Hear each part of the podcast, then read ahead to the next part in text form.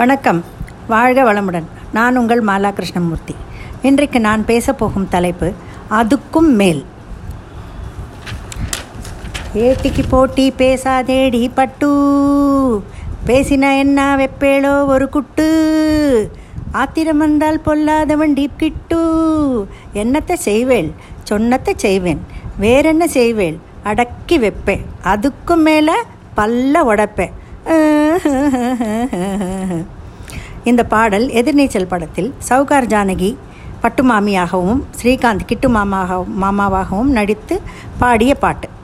அவர்கள் பாடும் இந்த பாட்டு மிகவும் சுவாரஸ்யமாக இருக்கும். டாக்டர்கள் ஒரு பேஷண்ட்டுக்கு சேலஞ்சான ஆப்ரேஷன் பண்ணும் முன்பு அந்த பேஷண்ட்டோட நெருங்கிய சொந்தத்திடம் கூறுவது இது. நாங்கள் எங்களால் முயன்றதை கண்டிப்பாக செய்கிறோம். அதுக்கும் மேலே நீங்கள் ஆண்டவனை பிரார்த்தனை செய்யுங்கள் என்பார்கள். ஆம் நம்ம எல்லாம் ஆட்டுவிப்பவர் அவர்தானே. அவரின்றி ஒரு அணு கூட அசையாது. மனித எத்தனம் என்று நாம் பல காரியங்கள் செய்கிறோம். அதுக்கும் மேலே அந்த காரியம் நல்லபடி பூர்த்தி அடைவது கடவுளின் கிருபையால் தானே. அது ஒரு கிராமம். அந்த ஊருக்கு ஒரு சித்தர் வந்தார். விவசாயிகள் உழுது கொண்டிருந்தார்கள். அவரவர்கள் வேலையை அவரவர்கள் கவனித்து கொண்டிருந்ததால் அவரை யாரும் கவனிக்கவில்லை. பசி பாடாய்ப்படுத்த பட்டினி அவரை சட்டினியாக்கியது. அதுக்கு மேல் அவருக்கு பொறுக்க முடியவில்லை. மக்கள் மேல் அவருக்கு கோபம் கோபமாக வந்தது. கோபமும் சாபமும் சாமியார்களின் சம்சாரங்கள். அவர்கள் தவ வலிமையை அழிக்கும் அழிக்கும் விஷயங்கள். அந்த ஊர் மக்கள் பஞ்சம் வந்தால்தான் பட்டினி கொடுமையை அறிவார்கள் என்று நினைத்தார். பெருமாள் கோவில் முன்னால் வந்து பத்து வருடம் இந்த ஊரில் மழை பெய்யாமல் போகட்டும் என்று சாபமிட்டார் பெருமாளே உன் சங்கை எடுத்து உள்ளே வை என்று உத்தரவும் போட்டார். பெருமாள் தம் சங்கை ஊதினால் தான் இடிமழை வரும் என்பது அந்த கால அபிப்பிராயம். பெருமாளும் தன் சங்கை எடுத்து தலைக்கு வைத்தார். பத்து வருடம் ஊதுகிற வேலை இல்லை என்று நிம்மதியாக தூங்க ஆரம்பித்தார். பழுத்த விவசாயி ஒருவர் மட்டும் எப்போதும் போல ஏரை தூக்கி தோளில் வைத்துக்கொண்டு காளை மாடுகளுடன் வயலுக்கு புறப்பட்டு விட்டார். மக்கள் அவரை ஏளனம் செய்தனர்.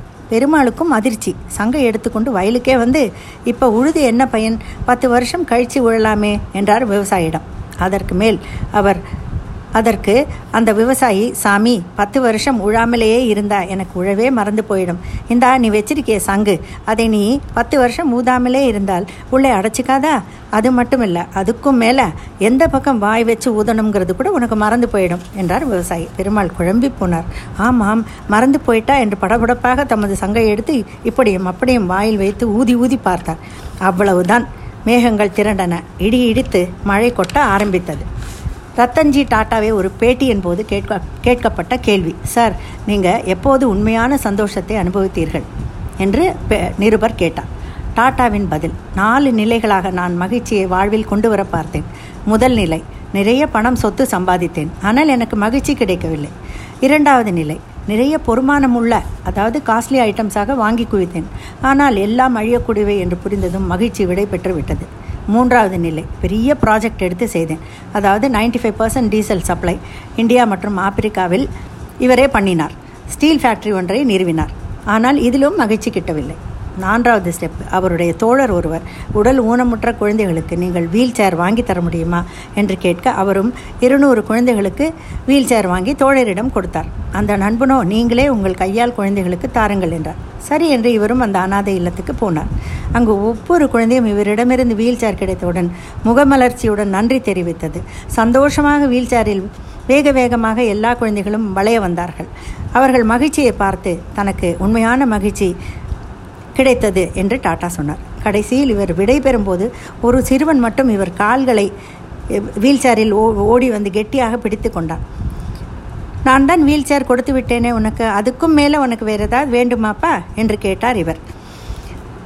அதற்கு அவன் இல்லை எனக்கு வேறு ஒன்றும் வேண்டாம். உங்கள் முகத்தை நன்றாக பார்த்து மனதில் இருத்திக் கொள்கிறேன். நாளைக்கு உங்களை சொர்க்கத்தில் சந்தித்தால் இன்னொரு முறை நன்றி சொல்ல ஏதுவாக இருக்கும் என்று கூறினான்.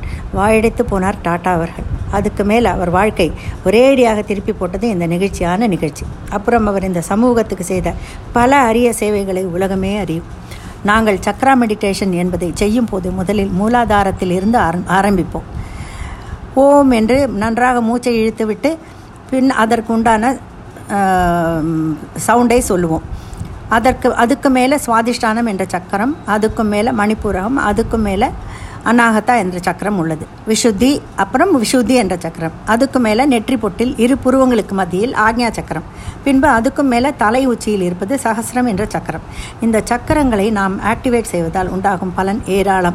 அதுக்கும் மேலே அடுத்த டாப்பிக்கில் நான் உங்களை சந்திக்கிறேன். நன்றி வணக்கம்.